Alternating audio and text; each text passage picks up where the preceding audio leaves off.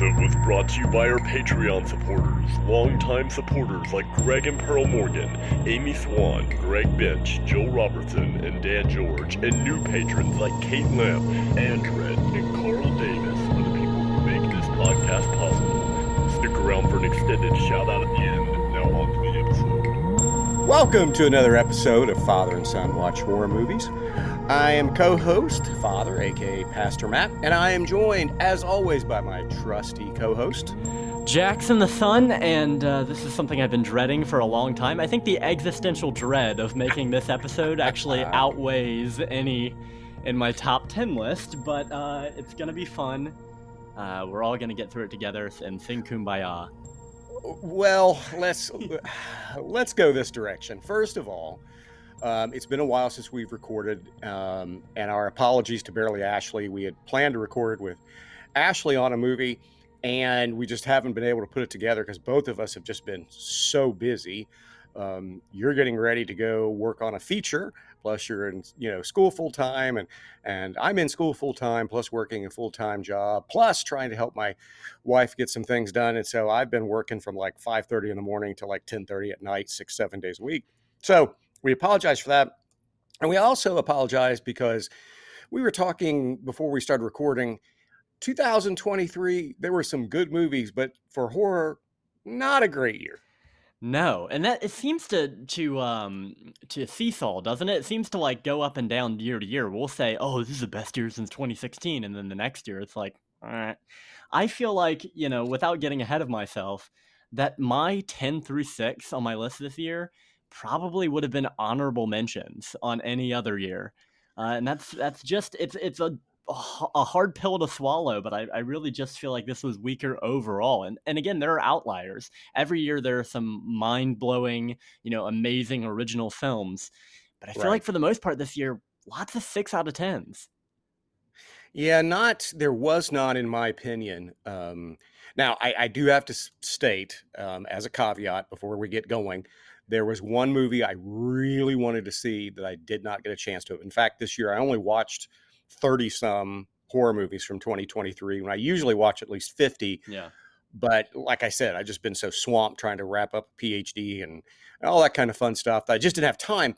But the one movie I really wanted to see and just could not make it and was hoping because they just re released it I was hoping it would come around, but it hasn't so far. Is I have not seen Godzilla minus one. Mm. Um, I know you don't think it's a horror movie, but you did see it and you really liked it. I'm a huge fan of it. I know it's in my top 15. You know of you know any genre.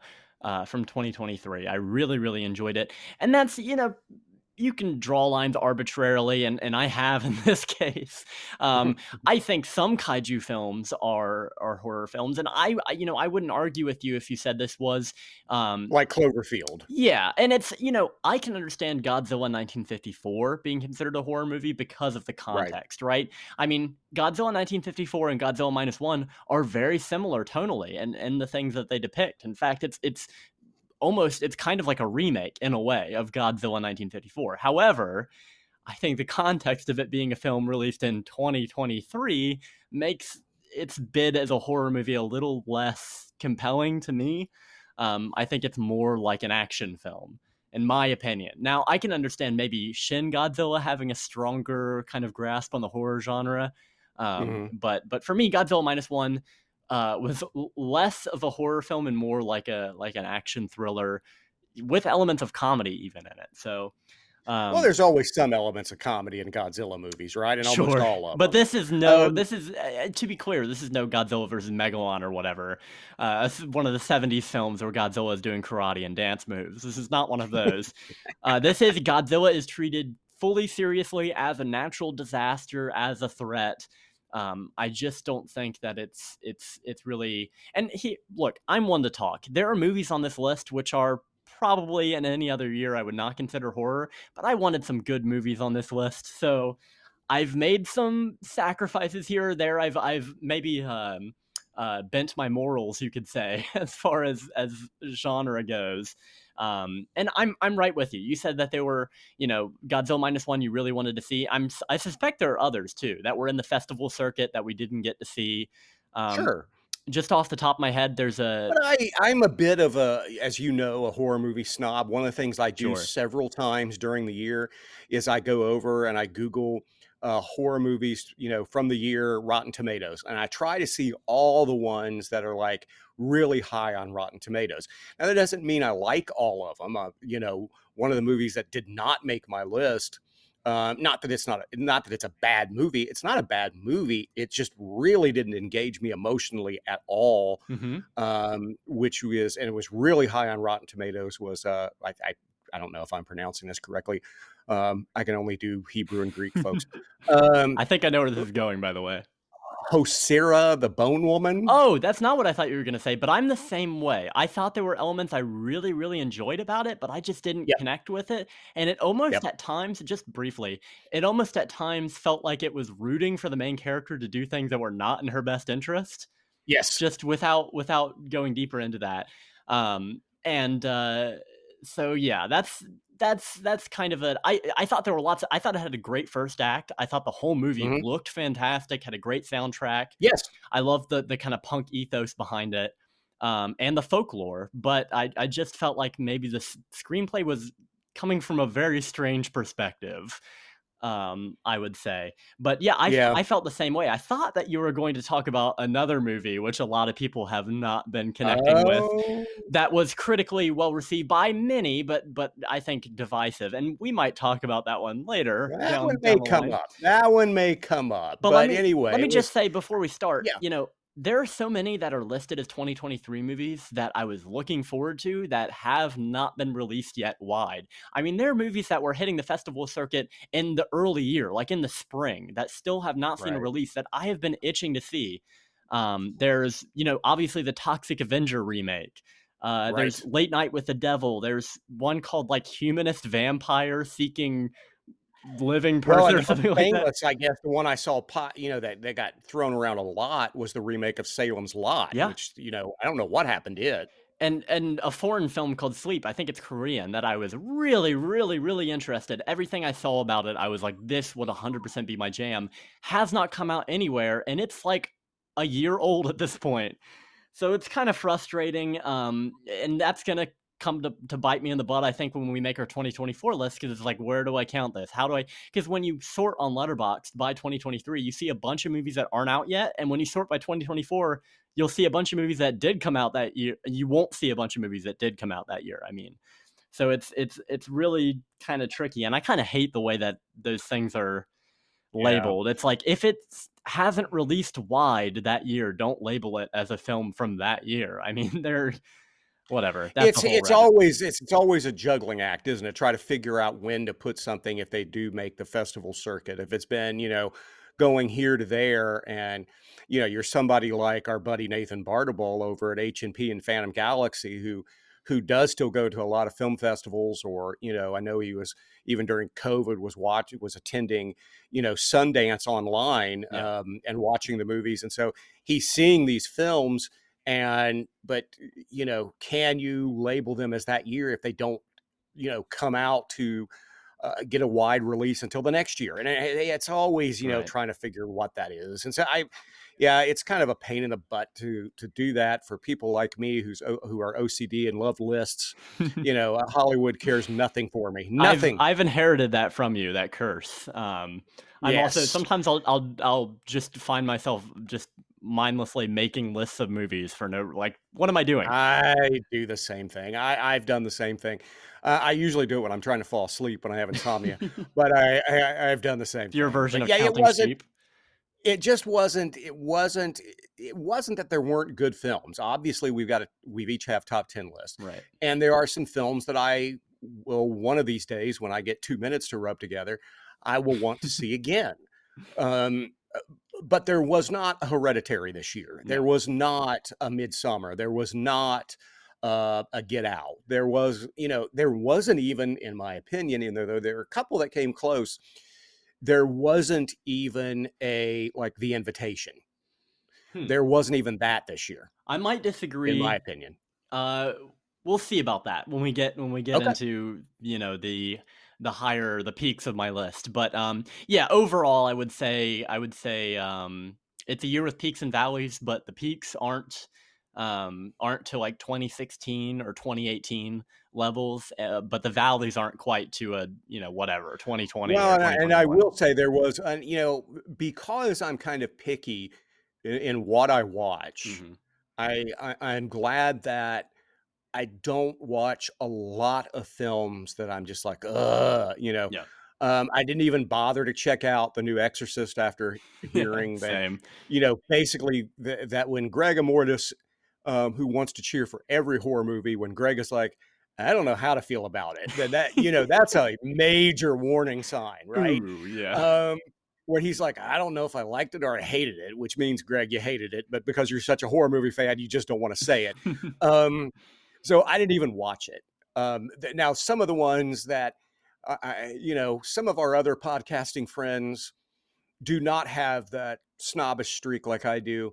And sometimes they recommend things that, sometimes they recommend things that knock it out of the park, and sometimes they're, uh, you know, uh, not so good. And um, like, and one of those would have been uh, Winnie the Pooh, Blood and Honey, which was sure. god awful. I'm looking forward to the sequel though. Oh, it's so bad. It, I mean, yeah, well, well, yes, and I think that's you know, it's it's one of those films where it's like this is not good, but I had fun and laughed at it, and that's kind of the way it was. Uh, My entire theater, I saw Winnie the Pooh, Blood and Honey in theaters. By the way, can I just oh, say, wow. okay. with a friend, and the entire theater was laughing at the movie. So, I mean, from the get go, with that animated intro, people were like, "Oh boy," oh. and people were already chuckling. And yeah, it's it's just one of Can those. we movies. just all agree, though? I mean, it's basically a a a. It's trying to be an '80s slasher. It's got the, you know, it's got the gratuitous nudity for no reason. It's got all that kind of stuff. Um, but can we agree? Whoever did the masks, did the mask for Winnie the Pooh was was you know not a Savini school graduate. I mean, that was the worst. That thing looked like it came straight from like Walgreens, did it not? yeah, I enjoyed it though, and and here's something that might uh, ruffle some feathers on my uh, list of all films from 2023. I have Winnie the Pooh. Uh, Blood and Honey higher than Slaughterhouse. So, oh, how dare you! It's fun. At least, at least Slaughterhouse you know, they get the. I mean, obviously, was done with tongue firmly planted in cheek, right? I mean, it's it's like when the when the when the sloth is is you know laying out by the pool. I mean, obviously, you know, they get the joke, and it and so and that's one I watched because of Nathan. And no, it did not make my top ten list, but I did think that was fun, and the filmmakers were obviously trying to mm. have fun. Uh, whereas I really think that the makers of Winnie the Pooh, Blood and Honey thought they were making a really cool slasher you know, and I just could not take a minute of it seriously. well, and and also to be fair, uh, I did have severe pneumonia when I was watching Slaughterhouse, um, and I watched Winnie the Pooh, Blood and Honey in theaters, like I said, which is insane. Right. That's an insane statement, right? There. That is insane. I paid ten dollars to see Winnie the Pooh, Blood and Honey. Woof. Yeah. Uh, all right. Well, um, now let's get to it. What is? Are you ready to go? I'm I'm tentatively ready to go. I'm I'm ready to go. oh, dive in. come on. Let me hear your number ten. My number 10 uh, is one that a lot of people loved. You know, originally I was a little lukewarm on it. I've come up on it since.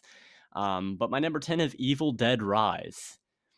Ah, okay. Yeah, you were you were kind of so-so on it the first time you watched it, I, I remember. Now, okay, I I will say right off the top, poor you know, Gilman Joel's going to lose it. I hope he's not driving while he's listening to this. Yeah, because he sorry. loves that movie. It's and and listen, it's it's slick, it's modern, it's got that, it's still got that sinister edge. It is the least good Evil Dead movie. I think most people can agree on that. It is the least. I will. I will movie. agree with you on that. I I will agree with you on that. It is with you if you take the first three Sam Raimi's and you take the remake and this one, it's definitely number five out of five. But it's that stiff competition. You know, it's like it's that's yes. really really yes. tricky. It's still a great film. Um, it moves at a breakneck, no pun intended, pace. Uh, uh, and I mean, it it still does have that mean streak to it, right? I mean, kids are murdered yes. brutally in this, so Um, I love the setting. I think it uses the space really well. Um, I thought that uh, the camera work was really cool. There's that shot of the eyeball coming out of the head and going into the mouth. That's awesome. And then the mom as the deadite is really really creepy. You got the uh, you know the fly landing on her eyeball and stuff like that. It's really really creepy. And and the the view through the um through the the um peephole in the door. That's a great sequence. Um, so there are lots of great little set pieces. It kind of rem- reminds me of the original Child's Play in that way, where mm. you know every inch of that apartment by the end of the film. Right. Um, and uh, yeah, unlike some films, the geography there actually makes sense. Yeah. So, and you know, you don't necessarily love any of the characters. I mean, even the children are pretty underdeveloped, right? But I think if you were endeared to these characters and then saw them die brutally, it would be like sure. a little much. But um, or maybe not, depending on on where you you land on that. And one of my films later might might describe more to that philosophy, but. Yeah, I, I, I think that. Well, let's let's face it. Our buddy Bill Van Vagel would, would want to become endeared to them, and then to see with them horribly slaughtered because sure. Bill is a sick, sick individual who teaches children, by the way. Yeah, I think uh, let's all be glad that he gets his demons out watching Iron Butterfly or whatever. Let's hope. let's hope he doesn't carry any of those into the classroom with him. Yeah. I mean, we covered this movie, I would say, pretty in depth on our Patreon show. Uh, it was a fun time. It just didn't really rock my world. This is my number 10. I, this beat out, you know, the new Scream film. It beat out a lot of those legacy sequels. Mm-hmm. But I would still say it's it's like a 6 to 6.5 out of 10. It didn't really rock my world. Um, but but yeah, my number ten is Evil Dead Rise. Um, it's eh, you can't go wrong with it, I think. But um, uh, and it's it's short and and quickly paced, but uh, just didn't uh, just didn't really um. This this number ten spot would would go to something a little stronger than any other year, I think. Sure. Uh, yeah, I. But uh, we may revisit that one. okay. Um, All right. Uh, my number ten is a sci-fi horror film, mm. and um, called uh, "No One Will Save You." Mm-hmm. Very little dialogue, uh, but I still thought that uh, the acting was um, solid. The young lady, who most people recognize either from Justified or from uh, what is it called, Last Man Standing, I think was the Tim Allen sitcom she was on. Yeah. Um, she's really grown into a really strong actress because she had to carry this, and yeah, and uh, I thought she did a really good job, and I thought the ending was kind of gutsy and. Um, yeah, no one will save you.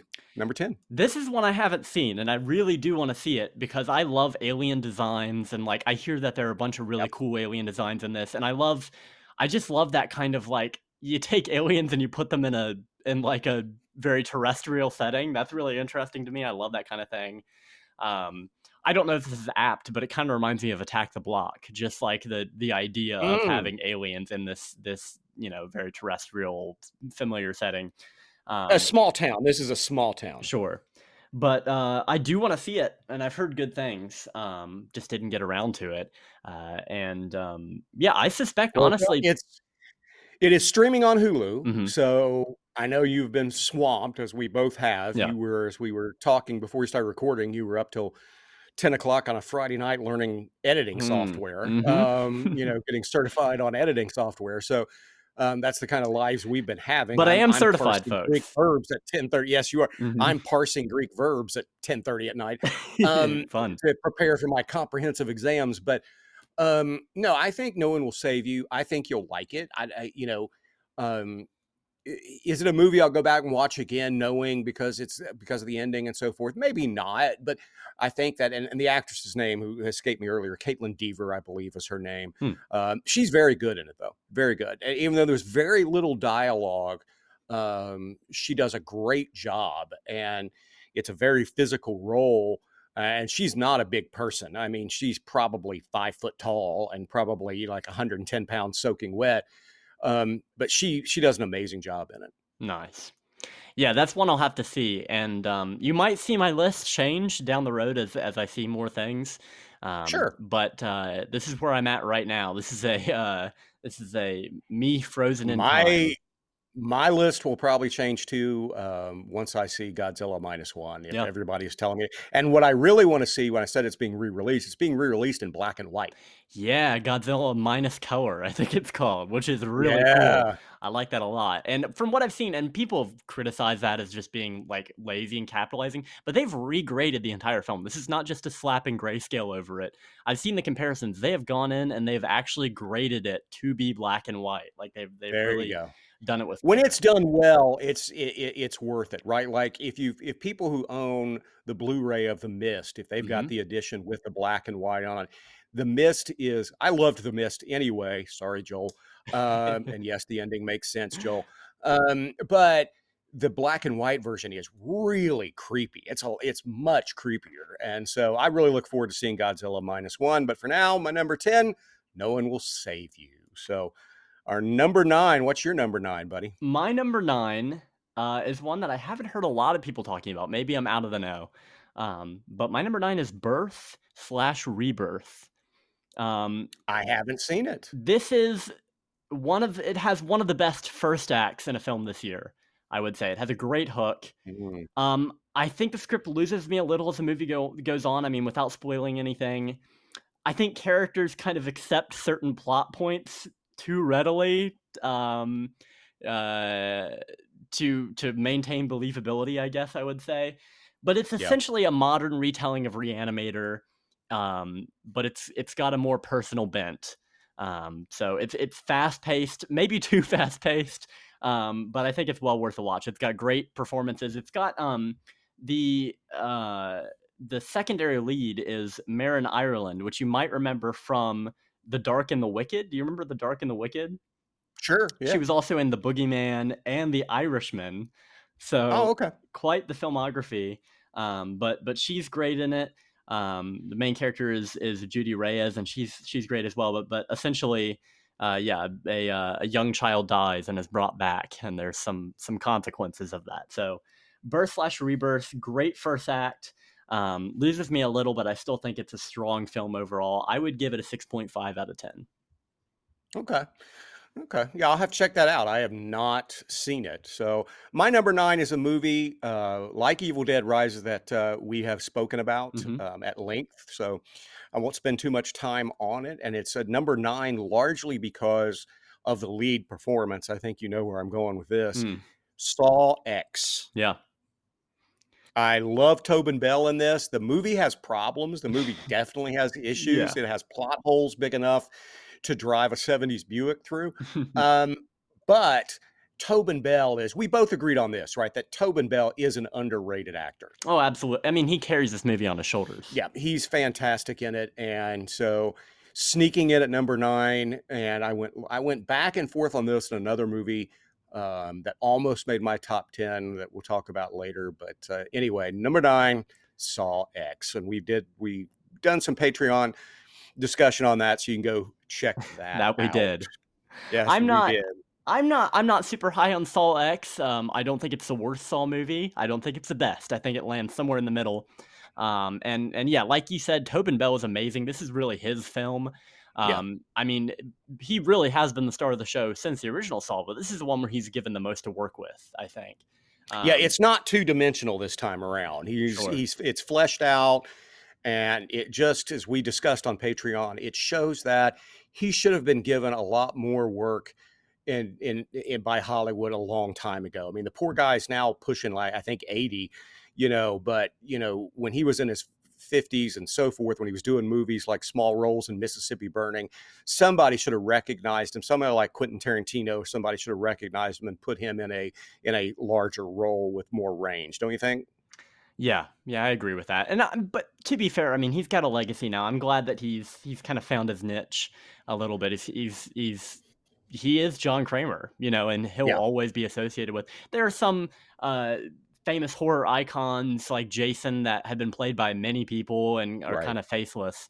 But I mean, you can't take that from him. He is John Kramer. He is Jigsaw. So Yep. He's one of the few, like kind of like Anthony Perkins as Norman, that always has that role, right? Yeah. So, what's your number eight, buddy? my number eight uh, is an Indian film called Romancham. Uh, I haven't seen this one either. Does this fit on a horror list? Probably not, but let me have this, is what I would say. um, it's mostly a comedy. The horror elements don't start until halfway through the movie. But this movie, but uh, it's a fun time, and I don't think I think any horror fan can enjoy it.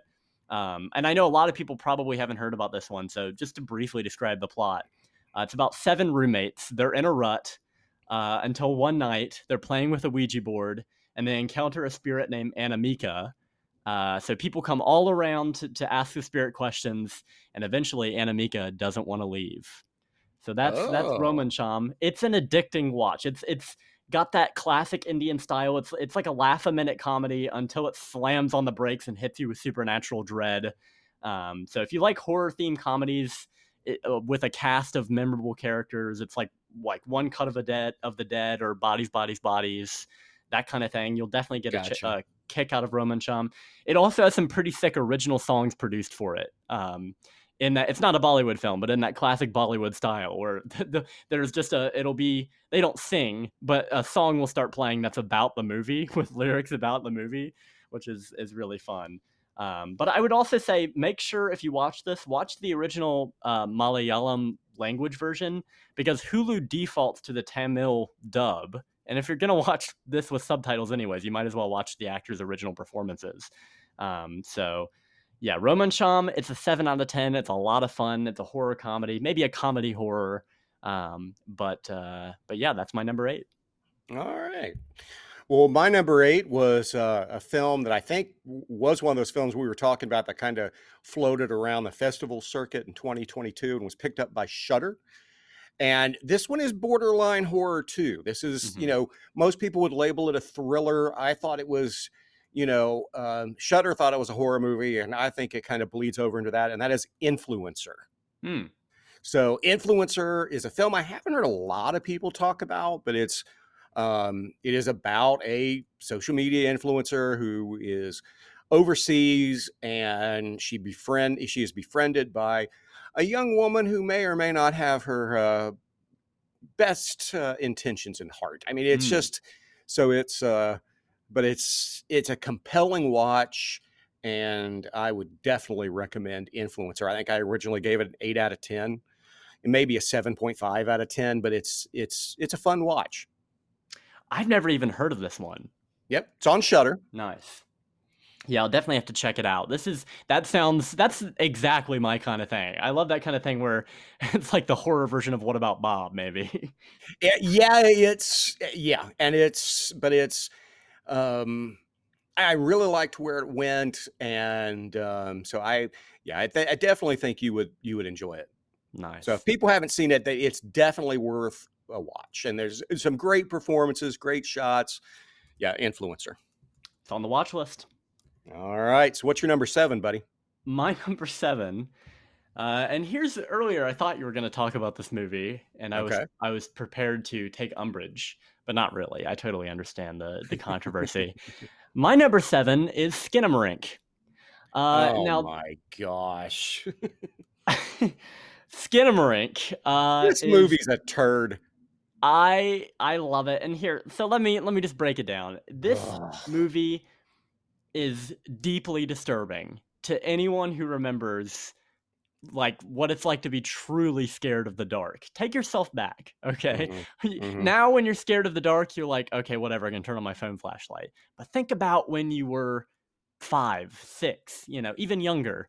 Yeah. Uh, that's Skinamarink. It's it's underexposed. It's murky. It feels like it lasts twelve hours. And yes, it does. It does feel like it lasts 12 hours.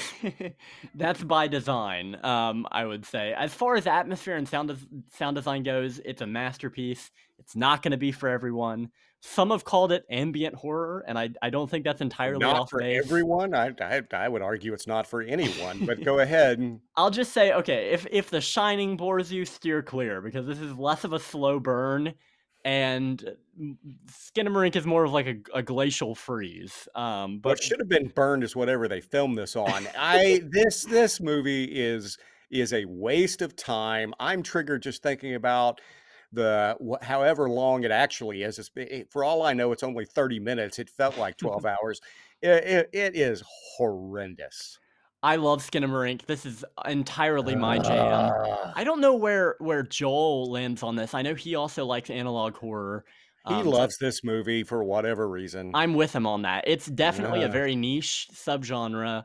Um, it's it's it's definitely not for everyone, like I said. But if you're looking for something that's a mood piece, if you're willing to go the art film route, I think Skinamarink uh, is definitely worth a watch. If you're listen, it's not Andy Warhol's Empire. Okay, things do happen in it, but uh, no, these are filmmakers who love David Lynch but lack uh, what's it called? Oh, talent.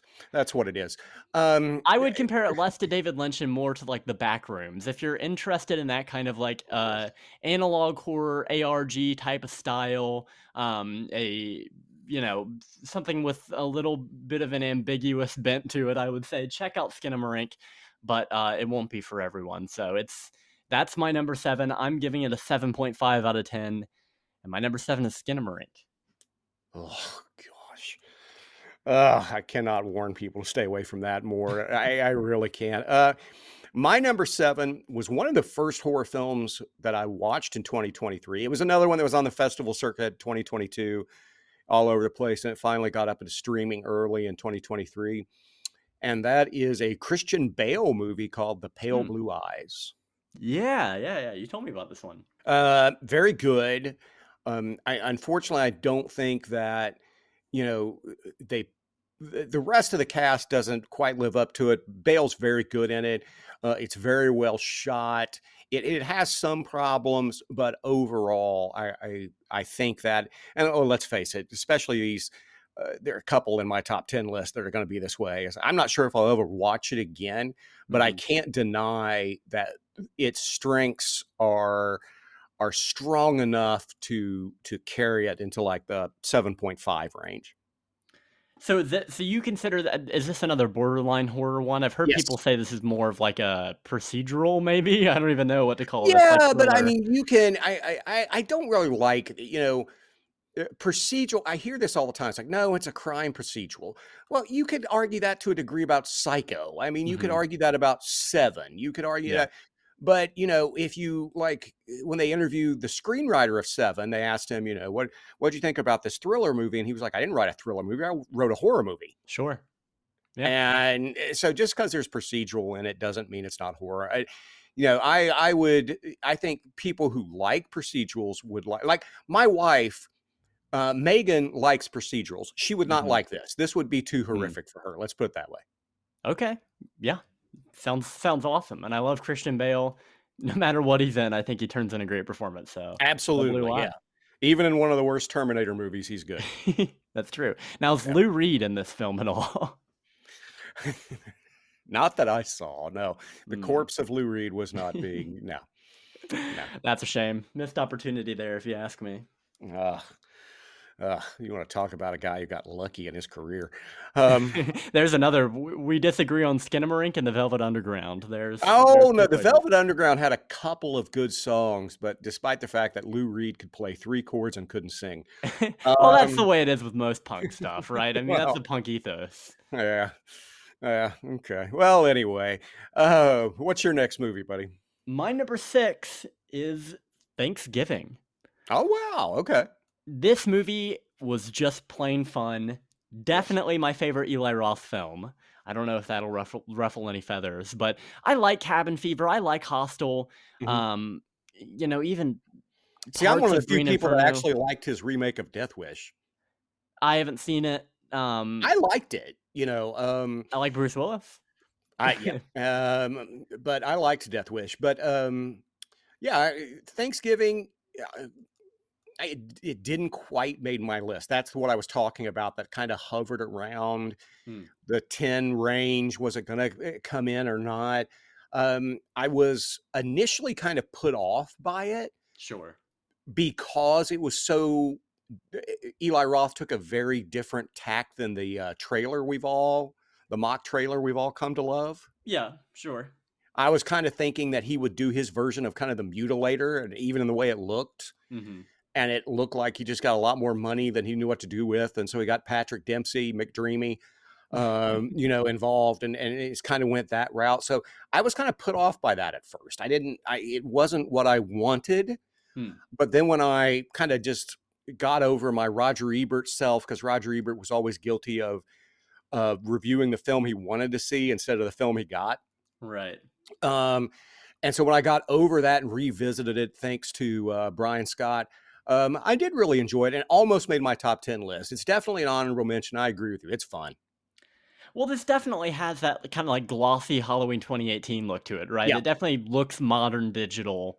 Not that. And that, that... disappointed me at first. I still think mm-hmm. he should have shot it, you know, rough, like a 70s grindhouse film. Uh, yeah, and I, am sort of with you there. I think this movie actually not only delivers, but it kind of excels at the the premise of the trailer. Mm-hmm. Um, I think it really delivered. I think the third act reveal was a little weak. Uh, I mean, when you have so many red herrings, the final reveal is always gonna kind of feel like pick a name out of a hat, you know. Um, but uh, but it's a really fun watch overall. I'm excited to see what the sequel will offer. Where are we gonna go from here? Right. You know, like what happens next? Um, I'm sure Eli Roth is cooking something up. But it is a little concerning. I mean, he had like what 12 years to cook this one up. Yes. So maybe maybe Thanksgiving 2 won't be quite so inspired. Um, but uh, and he kind of used all the gags, right? I mean, we get the the turkey person, we get the uh, we get all the Thanksgiving imagery used. Right. So I'm kind of wondering where he goes. Yeah, I don't um, know either. That's that's a good question, and uh, you know, uh, uh, but you know, way we'll see. But yeah, I'm glad it made your list. Um, I did want to talk about it. I, it did go up the first time I saw it, and this is one of the few horror movies I saw in the theater this year.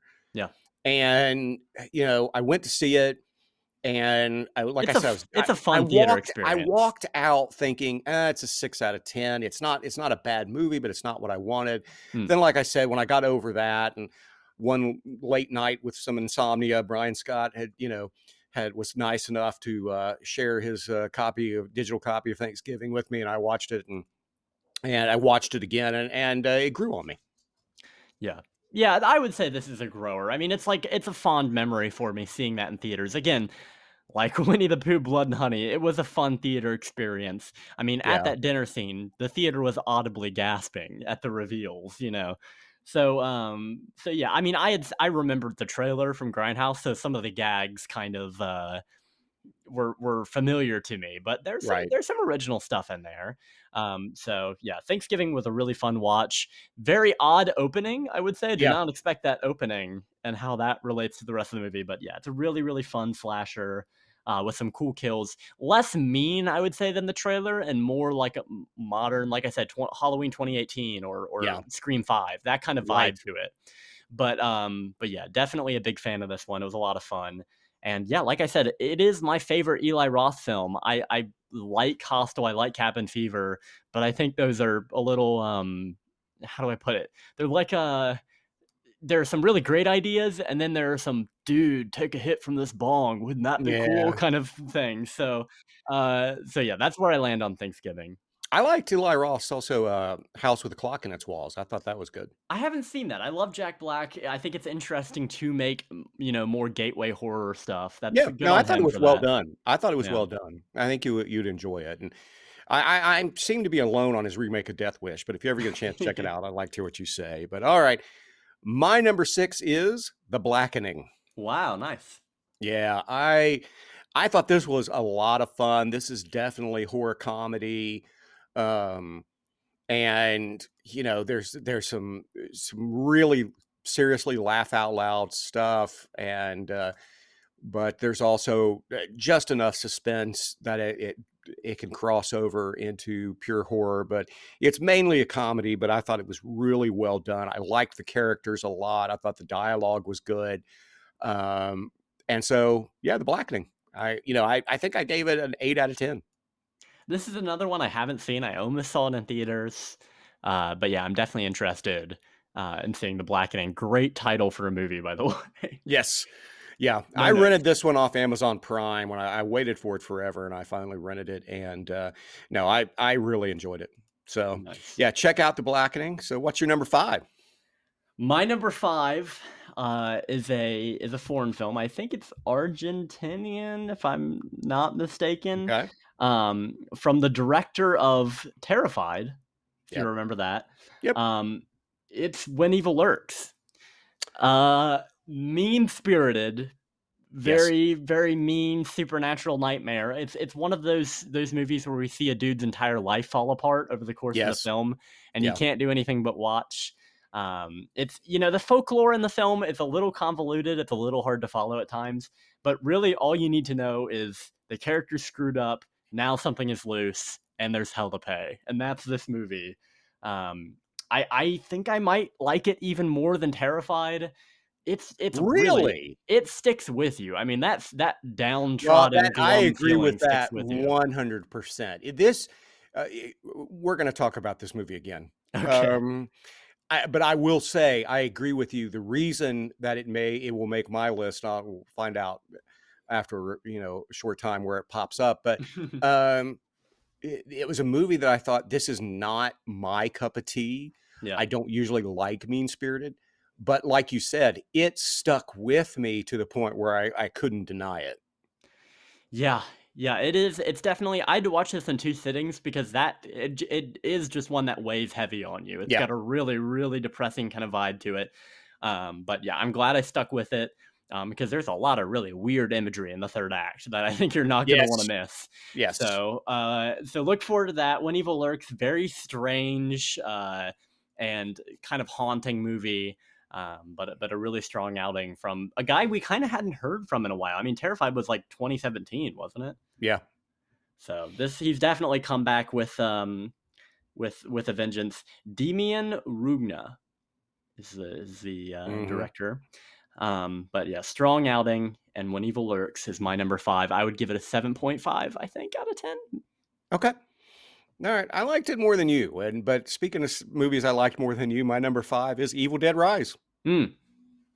And uh, this is another one that, like Thanksgiving, grew on me. The first time I saw it, I just thought it was so-so. I, right. I just thought it was, you know, I didn't but it, it did really grow on me. I really like the way they kind of pull things together at the end, if you know what I'm saying. Mm-hmm. I don't want to don't want to give it away. I mean, that's definitely one way of wording it. Yeah, we typically are a spoiler podcast. We usually spoil the movies we discuss, but we, we we're not doing it for this one because you know it, there are some movies on here I know that um, a lot of our friends haven't seen and listeners haven't seen. So, uh, but Evil Dead Rise. Um, I imagine most people have seen it, but still, eh, yeah, it, it it it snuck up for me. But I agree with you. I think that if, and this is rare for me to say, if it had been maybe a few minutes longer and we'd gotten to know the characters a little bit better, I think you're right. I think it would have had more of an emotional gut punch to it.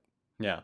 And I and I agree with you also that this may this is uh, the bottom of the quote unquote barrel uh, of the Evil Dead movies, but I think it's fair to say that barrel contains some. It's like a barrel of fine Scotch. You know what I mean? This is right. this is this is. Uh, it may be the fifth out of five. You know, Evil Dead movies, but look at what it's following. Uh, you know the. It, with with Raimi's three movies and the incredible remake, you know that's that's tough company. And so, but I think that what they did, I, I really still enjoyed. And so, yep, it's my number five. Well, this is one that we watched together. I don't know if we mentioned yep. that. And I wonder if we were kind of a feedback loop on each other where we're both like, well, it wasn't the greatest. I enjoyed it, but was and then after we, you know, had some time to just kind of sit with the film, it, it grew on us a little bit. Because I don't think this would have made my top 10 list uh, even like two months ago. But just thinking right. back on it, it, it was, it's a really, really uh, energetic, maybe not fun. Maybe that's not the right word, but it's no, it's fun's not the right word for this. This is not Army of Darkness. No, uh, although there are some elements that maybe cast in a different light could be Army of Darkness esque. Right. Um, but but yeah, so it, it is a strong film. I think it definitely deserves to be on my top ten list. I'm surprised it made it to your number five, but um, but I'm not I'm not surprised that that you enjoyed it as much as you did. What about you? What's next for you? My number four is a little film called The Passenger. Mm. This is kind of a sleeper hit, I think. Uh, I, as far as I know, it was a, a straight to VOD kind of kind of movie, but this is another one I'm not sure I can call a horror film, but it, it's my list, so it's here anyways. Um, Red Letter Media sweetheart Kyle Gallner, um, of Nightmare on Elm Street remake zone, uh, and Smile and Red Eye and a bunch of things. Uh, kind of secretly, maybe horror's like new icon, Kyle Gallner. Mm-hmm. I think he turns in his best performance yet. Uh, it's it's kind of a road thriller film. Think I would say think Collateral, except the characters work at a fast food restaurant. That's that that's my pitch for the passenger. Um, it's it's both a coming of age narrative for our main character and a falling down style narrative for the the antagonist. Gotcha. Um, and it also features Ween spinoff group Moist Boys on the soundtrack, so that's an absolute win in my book. So, The Passenger, uh, seven and a half out of ten, really really fun watch, um, and I think it's it's I don't I don't know how else to say this, but I feel like it's got a heart, and I don't know if that's the right word that I want to use there. Um, gotcha. But it, it's got an emotional kind of element to it. So definitely check out The Passenger. I have not seen it, so it's a good one. Okay, I'll have to check that out. Um, my number four is a movie that I had absolutely zero expectations for, mm. none, and that was Megan. Wow. Okay. Nice. Uh, I liked it a lot more than I thought I would. Um, and and again, this is one of those movies. It's just that kind of year. In a normal year, this would be an honorable mention. Sure. Uh, but this year, it's my number four because, and this is a movie I could go back and watch again because I did think it was fun. And you can say what you want about Blumhouse, and at times I certainly could as well. What was it? What was that piece of crap? Was it Truth or Dare? What was it? I, yeah, I Truth yeah, or Dare. Oh, yeah. oh, that was awful. I mean, yeah, they've put out some crap, but um, this one surprised me. Yeah, I'm with you. I, I liked Megan a lot. I think that would that would be in my honorable mentions. Um, yeah, it was really fun. I saw it in theaters. Um, and I remember at the beginning of the year when when pickings were slim, and they didn't get less slim that much Yeah, as the year went on. But when pickings were slim, I mean, this was this was definitely up there. I made a I had a little bit of a controversial tweet where I I had a, a picture of um uh, the two posters of Infinity Pool and Megan, which I both watched that month, and I said it Megan over Infinity Pool. And uh, I I'm not sticking with that now, but um that was that was kind of a um a fun little fun little moment in time. But yeah, I I liked Megan a lot. It was a lot of fun. Um, I think the main character, what's what's her name? She's from um, Get Out. Was was Get really, Out, really yeah. good. Yeah. Um, and Megan herself is is kind of an icon, and I can't wait for Maforgan. Yeah. Maforgan. Morgan. oh man. All right. What's your next movie, buddy? My number three. Uh, this is another one we talked about at length on the bonus pod. Is Talk to Me. Ah, okay. Talk to Me. Outstanding first outing. Uh, akin to a Get Out or The Witch. I'm not saying it's quite there, but it's definitely got some some real talent behind the film. Uh, it's got that third act that follows the classic character ruining their lives because of delusions kind of trope. Um, and it feels a little familiar, I would say, as a result, but it's still effectively executed. It, it still hits you in the gut. Um, it's short too. I mean, this thing is paced at a breakneck speed. Mhm. Uh, so I, I think this is a film a lot of people are talking about as the definitive 2023 outing. I don't necessarily disagree, but but yeah, I think there are two stronger films this year. But still, 7.5 to an 8 out of 10. Talk to me is is a lot of fun. Well, we're going to talk about Talk to Me again. So, um, my number three is a movie that uh, I seem to be alone in my love for it. I, I, I, I love it. Kevin Williamson is back. I loved everything about it. I thought it was suspenseful. I thought it was clever. That is sick. Mm. My number three is sick. yeah, you're alone on that one, Dad. I'm sorry. Ah. Oh, Sick is so boring. what? It is not boring at all. I just didn't think there was anything original about it. It's just Scream, but with ah. COVID masks. I don't know. Oh, how dare you? How double dare you? I love Sick. I will stand by Sick. I thought it was a black. I will watch it again. I, I love it. I thought Kevin Williamson's dialogue was great. I thought he nailed it. Really, really liked it. And so, yep, number three, Sick. So there, I and I, I- stand by it. Darn it. I don't even love the new crop of Scream sequels, but I think those are better you know, by far, Oh, especially how Scream Six, which I really enjoyed. And we disagree on the ranking you. of Scream Five and Scream Scream Six. You can go listen to our bonus pod about that. Or no, that was a regular pod, wasn't it?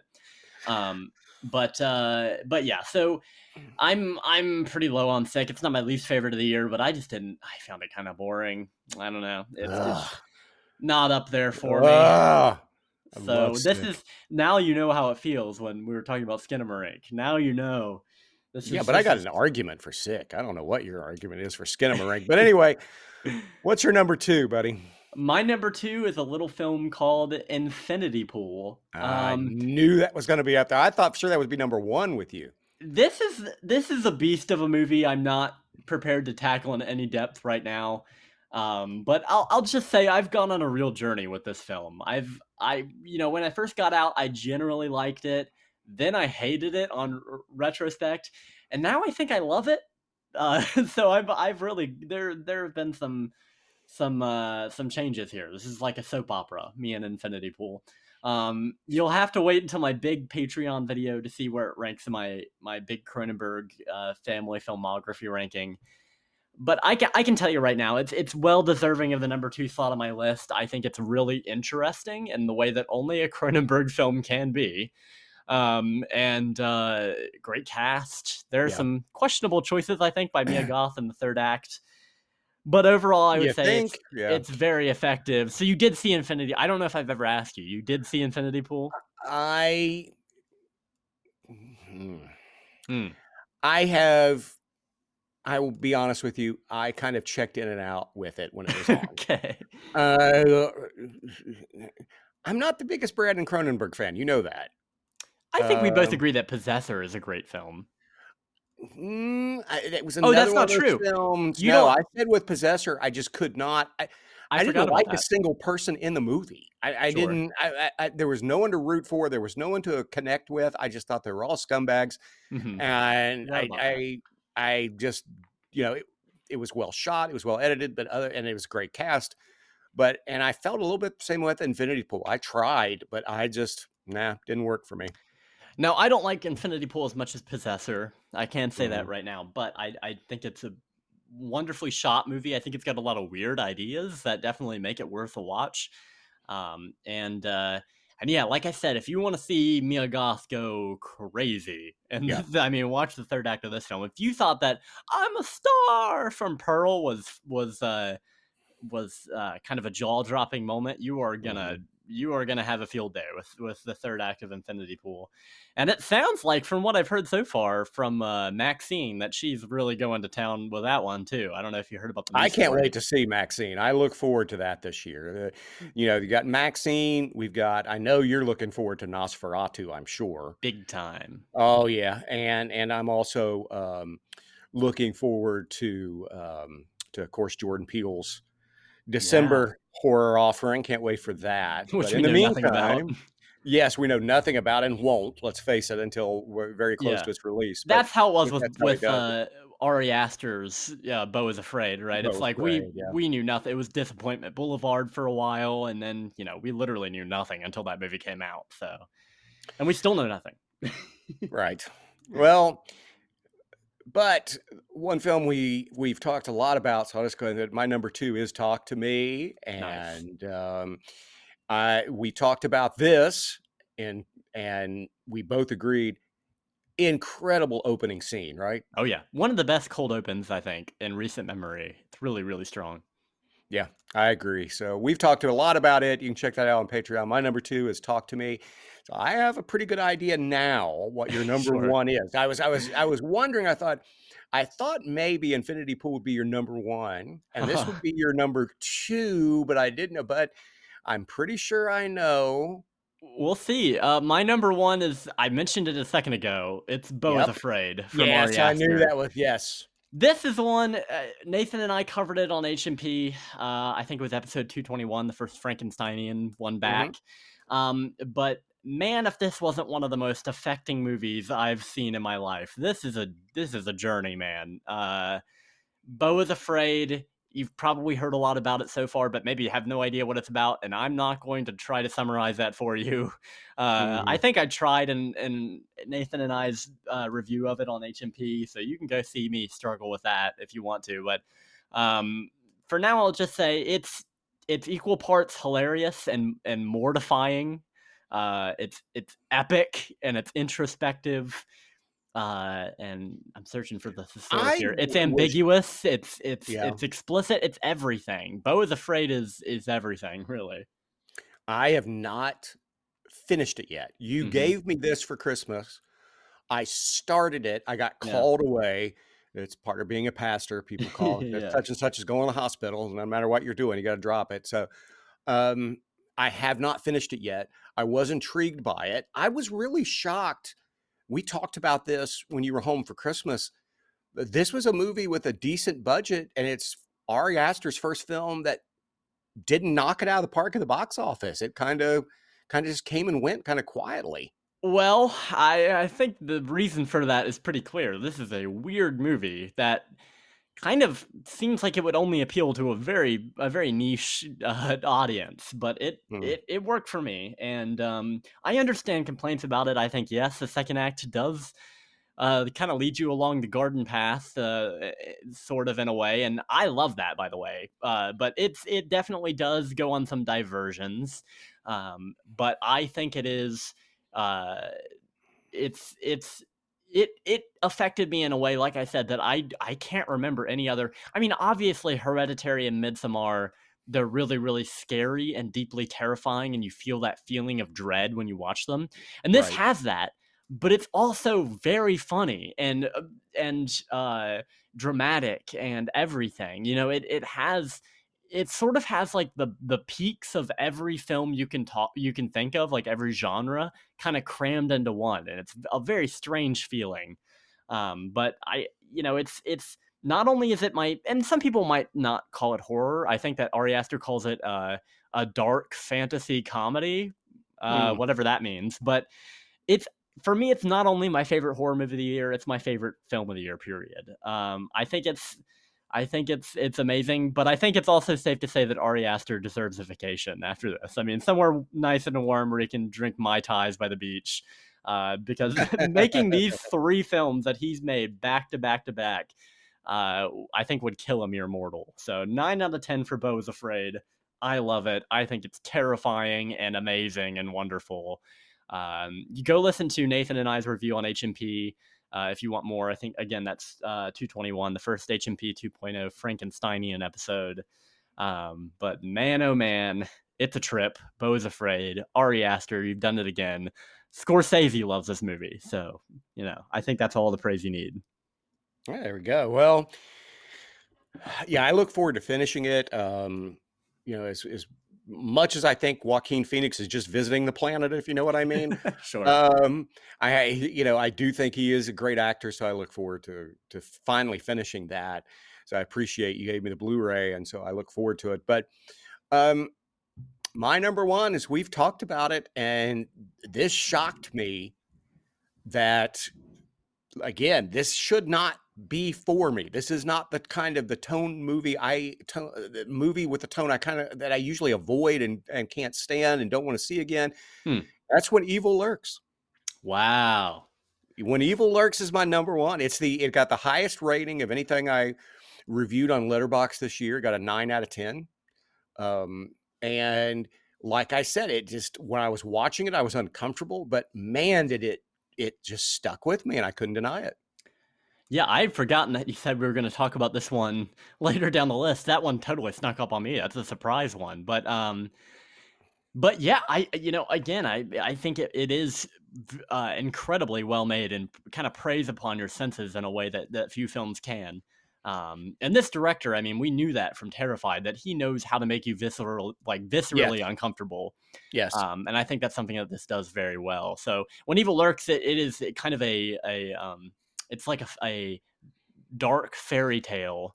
Um, it's sort of it's got like a maybe even like a I don't even know what to what to compare this to, but it, yeah. it, it is it is pretty messed up, and there's there's some imagery that will stick with you. I mean, even that the picture from the poster, you know, with the axe, that is what a scene that is, um, and it just keeps getting worse from there. If you think that's if you're watching it, you're like, "Ooh, that's brutal. That's going to be the memorable part of the movie," right? And then we get to the third act, and you're like, "Whoa!" So this is definitely one I think, even if you're not usually big into foreign films and, and watching films with subtitles, I think this is one where the content of the film really merits you give it a good college try because this is this is one that will stick with you. Yeah, and then look, things could change because, as we said, I, I, I need to watch uh, Beau is Afraid. I need to watch Godzilla minus one, and you know, I need to give Infinity Pool another try. I need to do it without the phone and and my you know Greek verb stuck in front of me and just kind of half watching. Um, so I need to do all that. But but right now, when Evil Lurks is is my number one, and and you know. I only saw 30 some, maybe 35 horror movies this year, 33, 34, 35, somewhere around there.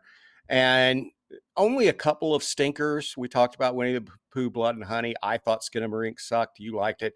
um, I think both of us agree that Cocaine Bear was not great. Um, no. But there were others, you know, I will say, as far as honorable mentions, The Angry Black Girl and Her Monster, I really liked. Hmm. Uh, I was shocked at how much I liked The Boogeyman. Um, yeah. Brooklyn 45. Uh, I thought, especially the performances were so good in it. A movie that really got just raked over the coals by the critics. And I understand why, because it's a quote unquote faith based movie. Mm. Um, but I really liked it. It was recommended to me by my uh, sister in law, and uh, Megan and I rented it, and we both really liked it. A movie called Nefarious. Yeah, I've heard um about that one. I haven't seen it though. Yeah, I really liked it. Uh, about a serial killer uh, who's who's getting ready to go to the um, the gas chamber and is is possessed by a demon and uh, and so uh, what's his name? Oh shoot, his name's slipping away from me now. The other guy from the Boondock Saints, not mm-hmm. Norman Reedus, but the other one. Yeah. Um, he plays the possess the demon possessed killer. And um, he's very, very good in it. I really liked it. Another one that I was shocked by was a Tubi original, mm. Resurrected which yeah, was I want a movie that, that uh, Jay of the Dead recommended. He texted me and said, "Have you seen Resurrect?" I said, "No," and and to be honest, because it was a Tubi original, I was had didn't have a lot of uh, expectations. Uh, didn't have high expectations for a Tubi original. Sorry, Bill, but uh, I was surprised at how much I liked Resurrected. And I will say, even though we've talked about this, I did not hate Scream 6 mm-hmm. um, I liked five better than six but I liked, you know, I liked Scream Six. I didn't love it. Yeah. Yeah, I, I, I didn't love it either. I just think it was stronger than Scream Five, um, yeah. and I really enjoyed it. And I thought it had a great a great cold open, um, and uh, and yeah, I thought the setting was was really cool. But the setting was cool. I will give you that. Yeah, the setting was cool. The only other movie I will talk about that we haven't uh, mentioned is one that I will didn't make my top ten list um, I think I gave it like a seven out of 10, but it was so much fun that I probably will revisit it again. And just because I am so busy and um, that I just, I just don't have a lot of time, uh, spare time. And um, so rewatching something is a big deal is I really love Totally Killer. Yeah. You know, I, Totally Killer to me was a lot of fun. That's another one I need to see. I mean, I feel like Totally Killer um kind of at the beginning I was not really interested in it because it was like, oh, it's a happy death day. You know, it's just yeah. happy death day. But then I heard a lot of people saying it's fun. It's a lot of fun and you'll enjoy it. And it, it is, is happy death day. It, it is back to the future. It's you know It's back to the future. I was gonna say right. it's it's if, if it's if it's a you know if Happy Death Day is Groundhog Day becomes a horror movie, this is Back to the Future becomes a horror movie. But it's but I was shocked at how much I had fun with it, and you know it, it's somewhat predictable. It's but it's still just um, just a blast. Yeah, that's definitely one I need to see. And this, I mean, like we said it up at the top, I suspect this list will change a lot. Yeah, um, I, I, I think mine will as well. And I do have to say there were parts of, uh, but this is the way you know. Whenever you get a movie like this, um, I thought VHS '85 had a couple of good segments in it as Yeah. well. Yeah. That's always tricky with with anthology films, isn't it? I mean, unless Yeah. unless I mean if there are four films, unless 3 out of the 4 are are really strong, it's hard to Exactly. recommend it. It's always one of those things. Like you know, I was discussing this with our buddy Dave Becker about John Carpenter, like how you rank John Carpenter movies. There are the top tier, which are like obvious classics like Halloween and The Thing. Yeah. Um, and then there are maybe not, eh, they're not at that level, but they're just great movies uh, like The Fog and Christine and Escape from New York. Um, and- But then you've got something like, what do you do with body bags? Because I Yeah. don't, with body bags, I don't really care for the the hair thing or the eye thing. I, I think they're just they're mediocre at best. But Carpenter's gas station scene in that, Yeah. oh, that entry is fantastic. Yeah, it's tricky. And usually, I mean, unless it's something I rem- I don't remember where this landed, but I think the Mortuary Collection was one that in like 2018 or whatever Yeah. that that made some people's lists that I really enjoyed a lot of, but I was Yeah. hesitant to put up there for that very reason. But uh, but yeah, but it's tricky and um and yeah, that's that's always how it is with VHS, right? Because VHS is kind of like a finger on the pulse. Who's making interesting stuff right now? and that might land for you it might not i mean they're really taking big swings with that you know getting in a wide pool of talent so yeah i would say that um that maybe maybe if this year had been a little weaker which is hard hard to imagine that that might have also that might have also made we we me should admit though i mean we you can't help but to compare you know really horror fans over the last if you go from like 2016 to 2022 or even before that we've been pretty spoiled Yeah. Yes, yeah, and it's it's it's tough. I mean, it, if you had asked us if this was 1997, things might be different, right? But oh this would have been a, this would have been a banner year in the 90s yeah. yeah, no kidding. But we're we're thinking about those years long lost, 2016, hmm, 2018, where you're like, that was a banger year, and uh, and uh, now, not so much for like in the context of recent horror revival. This is this is a, a little bit of a slump, but I think you know, uh, that that's due. I think a- in a lot due to the the strikes and the and the COVID pandemic still affecting things. I mean, we got stuff in 2020 that was worked on before the pandemic that was still good. 2021, same way. Stuff that was shot before the the pandemic that was really good, but now it's really catching up with us. It's- we're getting the backlog now. We're getting the projects that have been kind of sitting on the burner for a while that have been filmed over a year and a half, that kind of thing um, that are just now getting out of the festival circuit. So that's kind of what we're left with. But I, you know, again, like we said, just looking forward to 2024. Lots of promising releases. We might have to wait a while. We might have to wait until deep in the year. Um, so I'm, I suspect that you know our lists will be looking a little pathetic until come October. yeah i'm not when i'm looking over the horror movies that are scheduled you know for release it's like september october before i get really excited for anything you know Yeah. i mean i'll go i'll go see the new ghostbusters movie i'm sure Mm, uh, but i'm not expecting a great deal from No. it no. um, i'm sure that i will have fun with terrifier 3 but i'm pretty sure it also won't make my list hmm um, I, I, but I do look forward to, and on top of we talked about, you know, Jordan Peele and and Robert Eggers, you know, they've got, you know, films that they'll be bringing out, you know, both at Christmas time, which is weird that they're kind of pitting them against each other. I think that's Yeah. I do look forward to see what Leigh Whannell does with Wolfman. Yeah, that's what I'm looking forward to. That's that's kind of been in the works for a while, right? Yep. Yeah, but he he did such a great job with the Invisible Man um, that I know I like that more than you, but I think I think people were at least surprised with kind of the direction he took with it. Um, Yeah.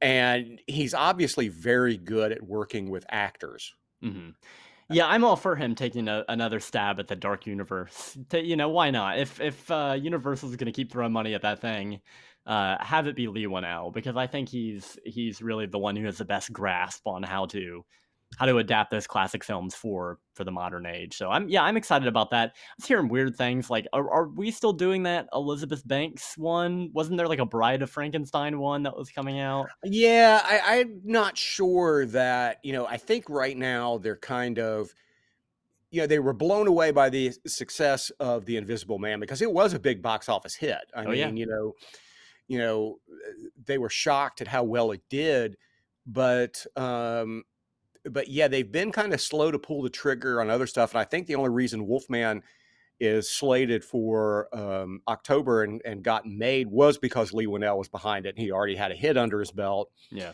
Other other than that, I'm not sure if it would have happened. You know, I think that one of the things that obviously they're wrestling with is, and I'm sure you can relate to this. hmm You know, Dracula, Frankenstein, they've been done. Even the Mummy have been done so many times. Yeah. What do you do with it? Yeah, and the answer is get a fresh voice like Leigh Whannell behind it. I mean, you take the Invisible Man, and he's no longer the protagonist. Now he's an unseen villain, Right. and that's the direction you take it. So I'm excited to see what they do with the Wolfman. I suspect they'll still do the Wolfman is the protagonist, and it's kind of humanizing him. Um, but uh, and uh, I think they'll still go that Lon Chaney Jr. route. But um, it, it will be interesting to see what kind of spin he has on it because the Right. Invisible Man was a science experiment, like a uh, a suit in this in this one instead of a science experiment. You know, like a, a chemical kind of thing. That was kind of an interesting spin on it. And um and yeah, so I'm I'm looking forward to seeing his his weird twisted take on the Wolfman. Um, but one of my favorite memes is the "Let the games begin." It's the classic Dracula Untold line when they're Oh, trying to gosh. launch the launch the Dark Universe for the first time. It ends with a seek with a uh, a post credits like uh, Marvel style tease where a guy goes, "Let the games begin," and ooh, the Dark Universe is. Uh, never mind. so, yeah. so we'll see if it gets up and running. We'll. They've been trying for a while. I, I'm I'm hoping to be pleasantly surprised because a lot of the stuff that I've seen advertised slated for this year, Yeah. I don't have high hopes for. Yeah. And so maybe I'll be surprised. You know, um, there's the Omen, you know, remake, prequel, whatever. There's Yeah. another Alien movie. Um, you know, I'll be. It'll be, I guess, interesting to see what happens with Beetlejuice 2. Yeah. I'm not sure how you feel about that because as much I look, I love Beetlejuice, but I know you really love Beetlejuice. So how do Yeah. you feel about that? One of my favorite films of all time. Yeah, it's tricky because I mean, what what's Tim Burton's involvement in this? Is he directing it or what's going on? I don't know. I, I think he's just I, maybe just, Just producing, it. I don't know. Let's see. Uh, that that I mean, yeah, he is directing it. Oh, okay. Interesting. Listen, I you know Tim Burton I love. I think his his uh He hasn't been hitting it out of the park in a while, though. no, I would say that's an understatement. He's I think he's kind of gotten um too Ain't the last great movie he directed was probably Big Fish, Yeah, yeah, Big Fish. Um which was 20 Yeah. some years ago. It's yeah, he's I think he got too comfortable. He, you know, was given bigger and bigger budgets and he was like, "Oh, I can just shoot in front of a green screen. I don't need to actually go out on ooh, on set where it's uh, it's hot and sticky." Well, hey, Hitchcock hated to go off the studio lot too. So, you well, know, dude, uh, dude would break a sweat in 70 degree weather because he was 300 pounds. It makes sense. But um, but Tim Burton, you can, I mean, yeah, the the best, the reason Tim Burton's early films feel so um so remarkable is because they really were real. You know, you're there. It's the makeup, it's the sets, it's the stop motion. That's what I love about Beetlejuice, and I suspect with Beetlejuice too unless I'm wrong, and I would love to be proven wrong because I love Beetlejuice. I'm just afraid he's going to go that Charlie and the Chocolate Factory CG. Yeah, that's what I'm afraid of. Or yeah, Allison or whatever his Alice in Wonderland was, which I never saw. Um, but you know, I mean, look, the guy. Uh, he, he was one of those that he made one of the best movies of the 90s in Ed Wood, and he made one of the worst movies in the 90s with Mars Attacks. You know, so it's sure. which which one is going to show up? That's kind of the he's the M Night Shyamalan kind of thing, right? Where he's Yeah, he made a couple of amazing, like mind-blowingly great movies, and now it's like, what do you do now? Um, where it's kind of He, I mean, like, give the guy credit. I mean, the run he had when, I mean, he did uh, Pee Wee's Big Adventure and then Beetlejuice, and then Batman, and then Edward Scissorhands. Yeah. You know, within like five, four great movies in five years, that, that's a heck of a run. And even though Batman Returns, I thought was so so, um, Mhm. I thought there was a little, eh, I thought they tried to do too much with it. Um, but then, you know, he came back with, you know, uh, Ed Wood, which I thought was brilliant. The greatest biopic ever made, I would say, probably. Oh my gosh, it's fantastic in it. I mean, and you know, so the, the guy's got incredible talent. I liked Sleepy Hollow a lot. Yeah. I thought it was good. I loved Big Fish, which was Mhm. really a departure for him, but I thought it was really good. So let's hope for the best. We'll see. Yeah, we'll see. And that's how I feel about 2024 in general. Yep. Um, but uh, yeah, won't be too long until we're back here Now, talking let's about. face it, because I know how you feel about Robert Eggers. So if you're not blown away by Nosferatu, you're going to be bummed. Yeah, I will be. And you know, I I was all in for Last Voyage of the Demeter, which is one that didn't come up at all this episode. For a reason, for a Um, good reason, yeah. which I think has good elements to it. I, I really like the ship set. I think it looks good. But uh but yeah, kind of kind of kind of squandered. Just didn't work. They hid uh what's his name? The the actor that that played um the creature. What's that guy's name? I'll have to look that the the Oh, I don't um remember. Hold on. Uh My brain is so fried from studying. The only thing I could respond to right now, Jackson, would be, you know, um, uh, turn this deponent Greek verb into a participle. I can do that for you. I can do that for you. Uh, other than that, I'm useless. Um, Javier Botet. oh, okay, Javier okay. Botet, many people will know he was in uh uh he was Mama, he's in REC, he's the uh Okay. what's that, the jangly man or whatever from the Conjuring. He's that guy. He's in Scary Stories to Tell uh, in the Dark. He's the the, guy Dark, who yeah. can like bend over like like do the spider walk and stuff. Super flexible creature actor. He played uh, Dracula in Last Voyage of the Demeter, but you can't even tell because they slapped CGI over him. Uh, It's I like, hate that. well, why? Why? And they did the same thing with Stranger Things, where it's like you've got good character, like creature actors in a suit, and then you just completely, like, basically, you painstakingly take out the suit and then put on a CG thing. Like they're clone stamping out the suit frame by frame and putting in a. Oh, it just really breaks your heart. So that's that's where I am on Last Voyage of the Demeter. But yeah, we'll see. I think Robert Eggers is going to come reclaim the crown and uh, and make the Nosferatu film. And it's it's a it's a really tough uh got some really tough competition obviously with the uh the remake and the and the original and i sent you a meme the other day and cursed Yeah. film everyone on nosferatu is now dead Yeah. That's fun.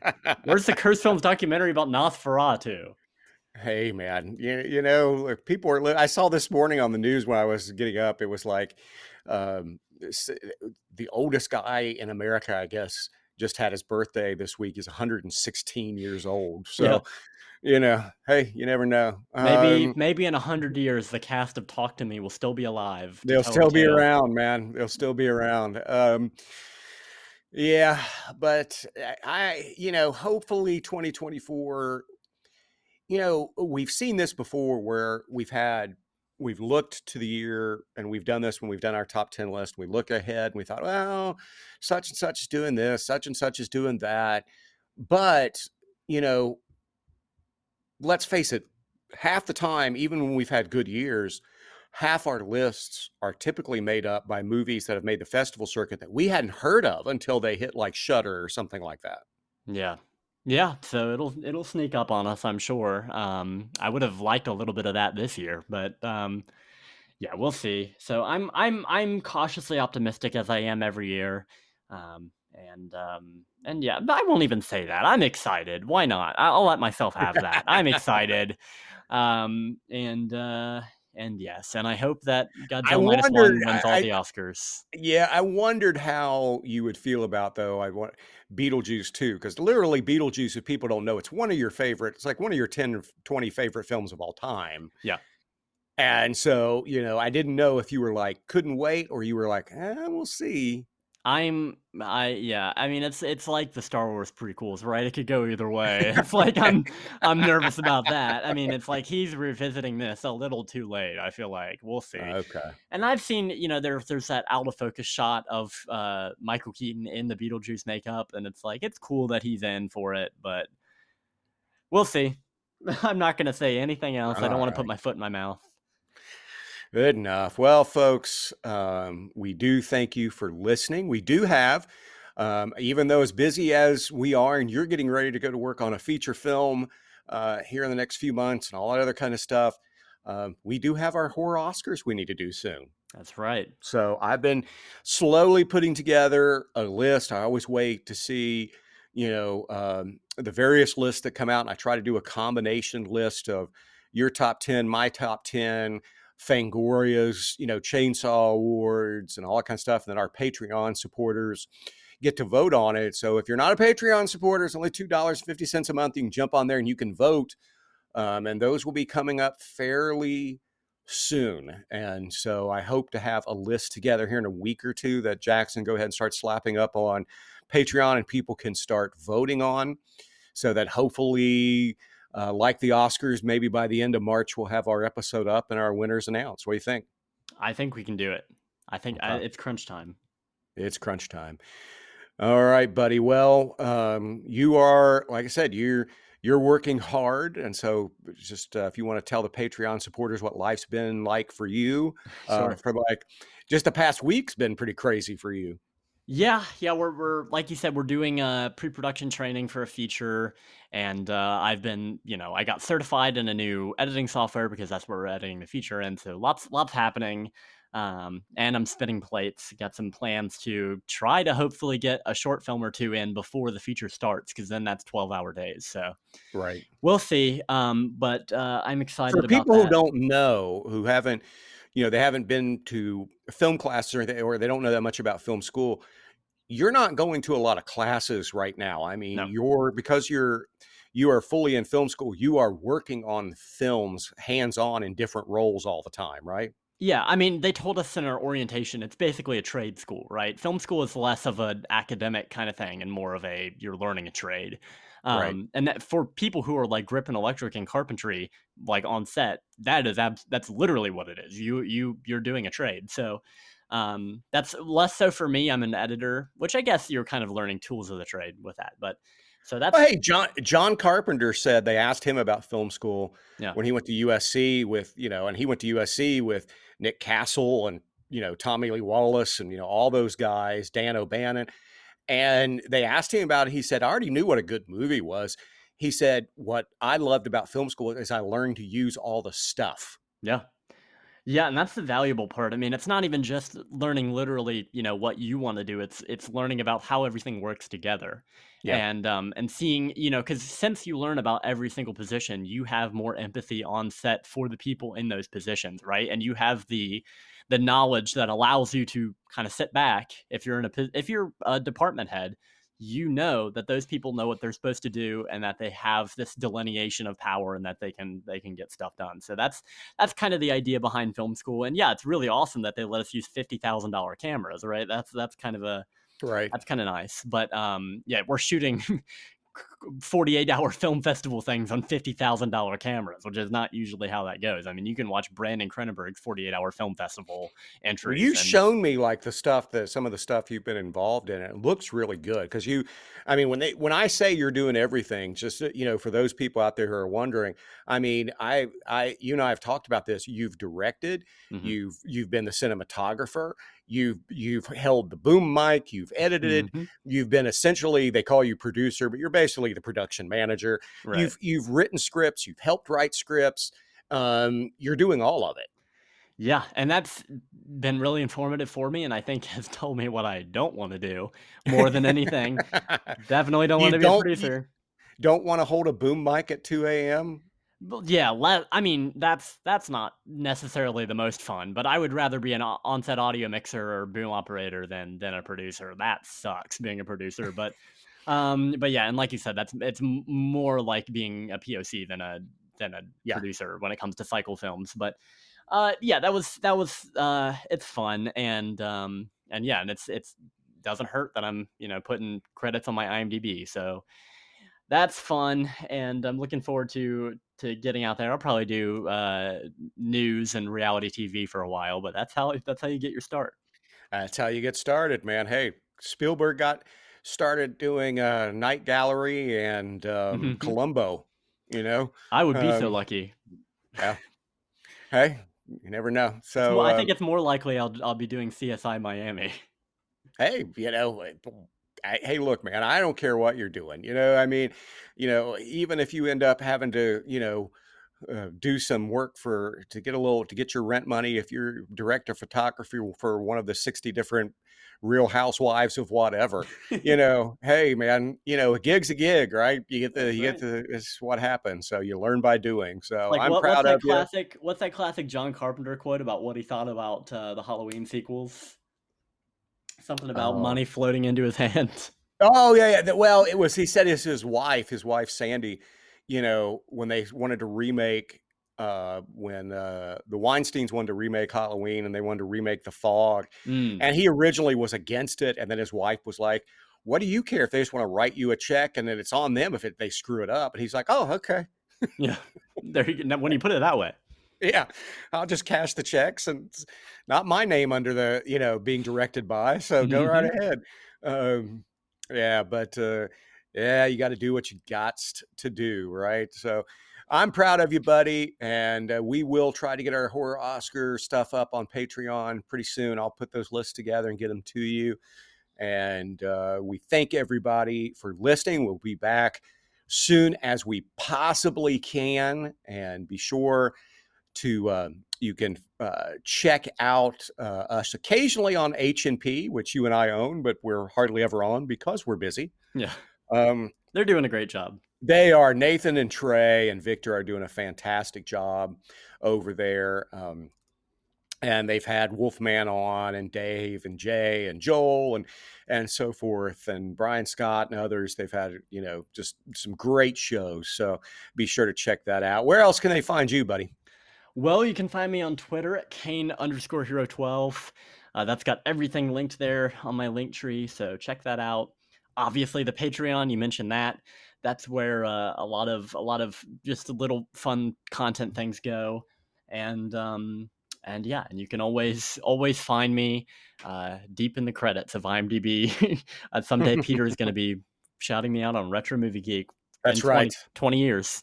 That's, That's right. And uh, yeah, I can be found at Twitter at Pastor Matt R or X or whatever it is. And uh, we also have a closed Facebook group for father and son watch horror and for horror movie podcast. You can uh, join those if you so like. And so until next time, we uh, say goodbye to the good folks. Goodbye, and remember to watch Skinamarink. It's a great film. I think you'll love it, uh, and uh, that's a guarantee from me to you. And we just lost all of our Patreon supporters. so anyway, avoid Skinamarink like the plague, folks. Um, anyway, uh, we want to thank you for listening. Join us next time. We, we hope not to be uh, gone as long this time around. And remember, folks, the family that watches horror together slays together. See you next time. Once again, I want to thank our Patreon supporters Trey Whetstone, Stefan Sitter, Amy Swan, Ryan Bratton, Greg and Pearl Morgan, Nick Stumpf, Kevin Corpy, Kate Lamp, Joel Robertson, Ian West, Ian Urza, Greg Russell, Greg Bench, Dave Becker, Dan George, Carl Davis, Brian Scott, Billy D, Ashley Pinkard, and Andred. Thank you guys so much for supporting the podcast. You're the best. Like I've said before, you make this podcast possible.